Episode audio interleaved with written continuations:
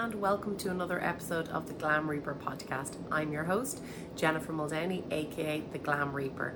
On today's episode, we're getting into the mud. Let's leave it at that. Let's take it away.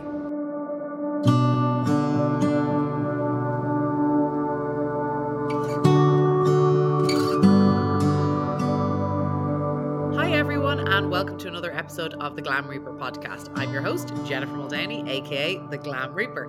And on today's episode, we have the gorgeous, the lovely Brie, and she's going to talk to us about all things dirt. So, I'm being a bit funny with that, and you'll soon find out why. Let's take it away. Brie, welcome. Thank you, Jennifer. Thank you so much for having me on. And I'm really excited just to chat with you about it today and answer all your questions. Well, tell us. Okay, so tell us um, who you are, where you're, uh, spe- where I'm speaking to you from, and what exactly it is that you do for a living. Of and I'm course. a bumping there. well, bad jokes are off the charts today. it's the vibe that makes it comfortable to have these types of conversations. So, Exactly. um, I'm Bree Smith. I'm the Chief Operating Officer at the largest facility for human composting in the world. It is called Return Home, and we are located in Auburn, Washington. And I have been with this company uh, for two years. It's actually my two year anniversary in one month. And um, basically, I oversee the entire facility. So I'm a licensed funeral director and embalmer. So I make sure that the families are met with and the operating procedures are in place for them to be taken care of and loved and served the way they need to be served. And then I also make sure that operations are running in the back of house for the actual process of composting itself. Um, and basically just making sure everything is done with industry leading standards. Amazing. Now, for those of our listeners who maybe don't know, tell us what is human composting? So, human composting, or what we like to call terramation, is the gentle transformation of human remains into soil. So, instead of burial and cremation, we transform people into soil that is then returned to the family, and they can choose to do what they want with that soil. Um, and we also have a green belt if they can't take all of the soil, because obviously, in quantities, it's not an urn sized amount we're returning, it's quite a bit more. So, uh, essentially, returning organic matter to the earth is very important to our company. Okay. So I can be put into a, a vessel, a capsule effectively, and I'm going to turn into soil. That's that's the kind of the the the the short and the long of it. Okay, amazing. How much more or does it depend on the human being, like the size of the human being? How much more um ashes or like soil in your respect? So people are used to burial and cremation, right? So let's just that's what people know, that's what they're comfortable with, that's what they're familiar with you and I both know both of those are destructing of the environment. They're not good for climate. Um, like they're just bad. Um, this is obviously potentially a solution, uh, which is amazing. Um, but talk to people, I guess, in terms of what they already know. So cremation, you get an urn. We all know kind. We don't all know, but we have an idea as what the size of that is. Is Mhm. it like three times that amount, ten times? I can actually um, quantify it for you. So, it's about a cubic yard. Um, Okay. Is uh, we put people into burlap because it allows the compost to continue breathing and it's also biodegradable. So when people go home, we send them home in burlap and it usually generates anywhere from 10 to 15 20 pound burlap bags. Um, but ultimately, that quantity we have fit into the back of a Honda Fit. So it sounds like a lot, but really it's manageable. Okay. And people can use that in their backyard. They can use it in, eh, they can use it anywhere they may have sort of sprinkled cremated remains before, right? That's right. Yeah. And that includes cemeteries as well. We've had some people returned as soil, and um, basically they're mixed with the soil and tampered down into their final resting place in a cemetery. So we've seen arboretums, uh, gardens, of course, family properties where people have Yeah. had that property for quite some time and it's in their family and it's generational. Um, and then yeah uh, it, it's an option for families from that uh, and you know big properties all the way to a condo where the person has decided to memorialize their loved one in a house plant so um, Wow. basically anything in between donating the full amount to what we call the woodland, which is our greenbelt property that we purchased to revitalize the native flora in our area. It's just about 10 minutes north of our facility. So they can donate the full amount to restoration of Washington state in that way, or they can choose to take the full amount home. And um, for an example, one of my families took home the full amount and they lived on uh, acreage and decided to do a tree barrier wall with their father's remains where they have a big stone memorial that's you know engraved for him and this tree of of uh, this barrier wall of trees is going to be protecting their home for generations to come so those are a couple examples Yeah, wow. And so the human body goes into a specifically designed vessel and certain things are added um and effectively or correct me if i'm wrong effectively it's speeding up what happens with natural burial right Right. So we take straw, alfalfa, and sawdust, and we have vessels that have inputs for oxygen uh, and outputs for oxygen. So it's an aerobic process. And essentially, if you died in nature, we all know that you would break down naturally, and, and some of it might be um, driven by animal activity, and some of it might be driven by just the natural breakdown of your body.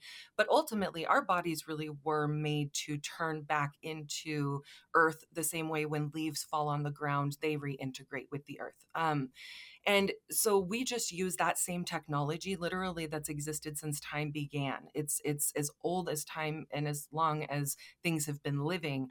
And we've optimized the environment in which the breakdown takes place. So we're able to accommodate families um, to, you know, have the service and return their loved ones back within 60 to 90 days roughly. okay so so 60 to 90 days you're in this container and then your soil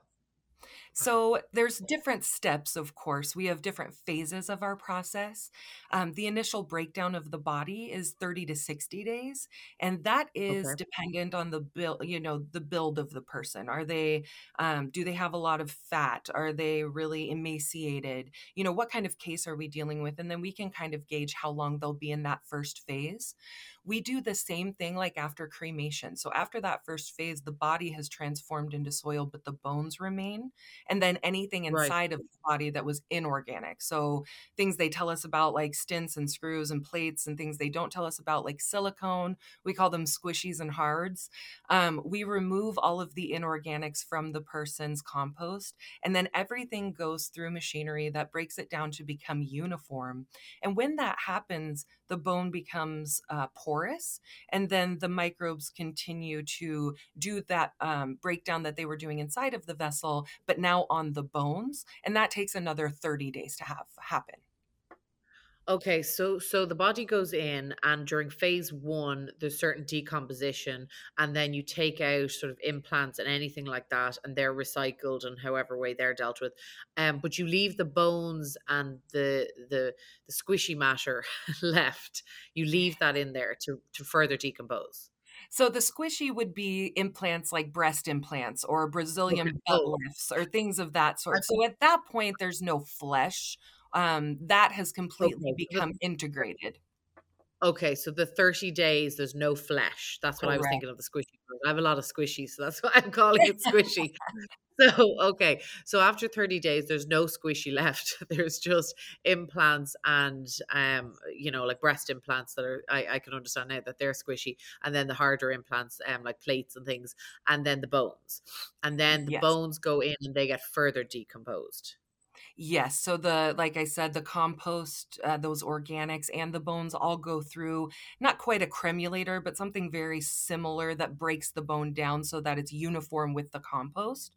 And then after that happens, it rests for another 30 days to allow the microbial activity to kind of complete its its final phase, if you will. And then at that point, people are ready to be returned home to their loved ones. Oh, okay. And so because I know like in in your typical cre- cremated remains, the pH balance is off of the um you know the pH balance eh, people think you can put a seed into cremated remains and turn it into a tree and I'm like no it doesn't work like that um now Right. I'm no scientist so um but you, with with yours you're you're taking your soil allows for that so the pH balance has been balanced I guess is the Correct. So nature is amazing and beautiful and when we let it do its thing in its time it has a way of producing something that um, not only will it rise in temperature so that if there were any pathogens um, that does actually uh, i'll do a little asterisk that prion related diseases cannot go through our process um, because the temperatures do not get high enough. But you know any other uh, any cancer uh, people ask a lot about radiation and chemotherapy, anything of that sort, because of the temperature inside of the vessel during that first phase, actually becomes inert, and uh, the pH does balance itself out. And what happens is, is the state of Washington, where we're located, requires us to do really rigorous testing on the soil. So they go through and they check for things like salmonella and fecal coliform and you know heavy metals and, and all these different things. Um, and we've never not had a passing uh, soil sample. So we know that everything that's going back to families is able to be um, used and is healthy to use and safe to use for sure. So, for us, the state of Washington has a lot of requirements. And one of those is that everyone who goes through our process, um, for the first X amount and then a certain percentage after that, the science, uh, the soil has to be tested by a third party. And we're tested for things like pH, what you discussed, uh, fecal coliform, salmonella, heavy metals. And we have to pass those uh, regulations set by the state in order to return people home to their loved one. We've actually never failed a test. Still to this day, we've had amazing results with our process. And we do find that the pH ends up being right down the middle, right at about six or seven. So it's completely healthy to use on, um, you know, plant matter and in your home and it's it's uh, okay to interact with it physically so to tangibly touch it and use it um, which for us is uh, it's a great point of uh, validation for us to be able to tell people that because I think a lot of people get these preconceived notions of disease spreading, um, plagues, you know, things that are really, really awful when um, pathogens are able to run rampant. But because of the temperatures inside of the vessels in the first phase, things like, you know, uh, COVID 19 or any pathogens that might exist within the body or chemotherapy or radiation, all of these things are going to become um, inert. And actually, radiation, we wouldn't put them in the vessel until the half life was gone anyway. But um, right. the only people we're not allowed to help are those with prion related diseases because uh, the temperature does not get high enough to kill those pathogens. And we would suggest cremation for those families or right. um, alkaline hydrolysis. Right. God, this it's very fascinating. Now, um, what about so when when we're in the vessel, is there like what about methane gases um you know because uh, coming from ireland very much a farming country and stuff um and mm-hmm. obviously um i for, personally am very into the environment and as much as i can i try and absorb it's sort of one of my pillars of um in the funeral space um the environment, right? The funeral, I feel like the funeral community kind of, I don't want to say got away with it for so long, but we nobody wanted to talk about it, and so you know, politicians just eh, same people don't want to talk about it. I mean, I've I've met with politicians who I'll mention it to them, and they go, "God, I never even thought of the death industry," and I'm like, "Yeah, I mean, really." So um so methane is obviously a huge problem um how does that get captured or does it or tell me so I love the question about methane because it is so vital to our process that it stay anaerobic, which means we are constantly monitoring the moisture, the oxygen flow, and the temperature inside of that vessel. And oxygen regulates that methane problem. So as long as oxygen is moving through the vessel, we don't have methane. Um, what happens is, is if the the person and the organics inside have too much moisture or too little moisture, they'll either solidify and the oxygen can't flow through and then we have an issue or it's too dry and too much oxygen is going through and we're essentially mummifying that person really drying them out so we have optimized this science we actually started research and development in 2019 uh, when the law in washington was passed to ensure that our processes when they were done on humans were completely dialed. And that's what we did. So we tested on pigs for about two and a half years to ensure no methane. What's also amazing about our process and our system is set up in a warehouse, but the reason for that is because we have a really intricate HVAC system. In fact, one that we probably over engineered for the service that it offers us. We learned a lot. Um, but ultimately, that HVAC system allows for the off gassing, and then it leads to a biofilter that is full of wood chips that are coated in chicken poop. Chicken poop is nitrogen dense. And so when odorous uh, air goes through that biofilter, those microbes in that chicken poop actually consume the odorous air. And so we are able to run a completely odorless process, both inside and outside, due to that. And that's all connected to that oxygen movement. Yeah. Wow. Honestly, I have said it for years. Um, back when I saw Katrina in Greenwood, um, and I know you guys are it's a separate facilities and everything like that. But back when this became was kind of an idea that people were mm-hmm. talking about, I am dying not not dying dying actually but um i really want to go and see your facility for myself take the glam reaper podcast and just really you know walk through the facility and see it for myself in my with my own eyes because i do feel like a lot of people that's that's where they they trust, they believe once they can see it with their own eyes. Um, now, obviously, in very exciting news, uh, New York State just passed um, at the start of this year that this can be a thing here in New York. Is there any? Um, have you heard any rumblings either of yourselves or anybody else who may bring it to New York, or can you give us any yeah, inside yeah. gossip? Well, I can tell you this. I know that Washington state and New York laws are very different for a funeral and cemetery. Um, so I think that the way the law was written, it might not quite be ready for what Return Home does, which is so family oriented as in we invite families to do and participate in every part of the process from you know the at home funeral to the transportation of remains to bathing at our facility. So for us i think that right now we're just holding on new york and hoping for an upgrade in the verbiage in that law. And I can tell you, I do have many friends in this space, and I don't know that anyone's seeking New York, but what I do know is that a lot of people from New York are seeking us. So yeah. I think it's a sign of things to come that there are funeral professionals in those states that are having legislation pass who really do want to offer this to their families. Yeah. And return home, really a big part of um, what we hoped to do and you kind of mentioned it, is to open up the facility uh, to expose people to what it is via social media. And we get a lot of intrigue from the industry because we're so transparent with what we do that um, I think there's just an underlying base of respect for uh, our outreach to the industry specifically because I think you know and I can't necessarily speak for the other facilities but maybe they just don't share the information as freely as we do um, yeah. but there's a reason for that and it's because we want the funeral industry to know that I've been an embalmer for over a decade I know what the job that you do I know the work that you do and I can do it too but you can't do what I do and I want to share with you why these families are choosing this option. And it's because it's gentle, it's life giving, it takes very little resources.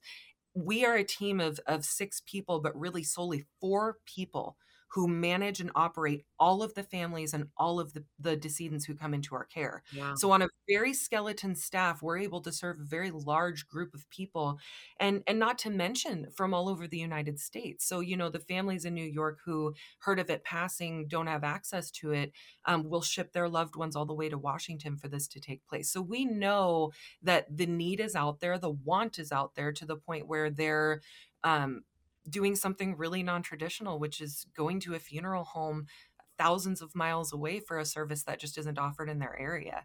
So we're excited to see where this grows to and how this expands for sure well, that is amazing. And thank you so much. We're going to end on that note and we'll probably get you back. We had a few technical difficulties during this episode, which hopefully uh, the listeners and the viewers don't get to witness and see. But um, thank you so much, Brie. Um, that was super educational. And hopefully um, we'll get some questions in from our listeners um, that can ask, you know, the questions maybe I didn't ask um, because I think it's an amazing opportunity. I really hope New York does get behind it. Um, I think it's I think it seems like a beautiful um, process.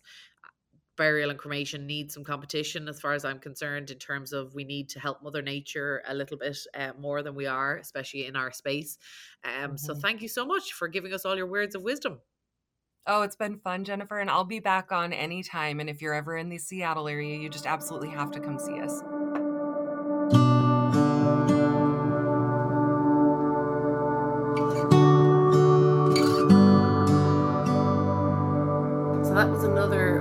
Episode of the Glam Reaper podcast. Uh, what do you think? Would you get your remains composted? Would your parents, your loved ones? Let us know your thoughts in the comments, DM us, or in general, just let us know. You can send us an email, glamreaperpodcast at gmail.com, and we look forward to hearing from you soon.